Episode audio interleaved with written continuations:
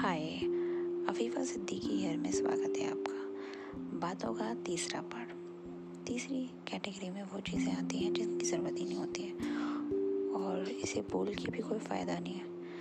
वक्त व्यर्थ होता है और कुछ नहीं। जैसे कि gossiping which has no meaning अपने दिल की बातें कर लो, अपने आप के बारे में बात कर लो, अपने प्रोग्रेस के बारे में बात कर लो, लेकिन दूसरों के बारे में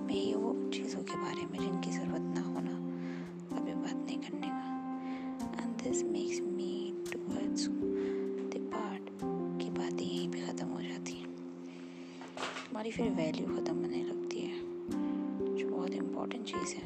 जब आप बातें फजूल ही करोगे तो आपकी इम्पोर्टेंट ख़त्म हो जाएगी धीरे धीरे जो अगर आप चाहते हो तो आप कर सकते हो।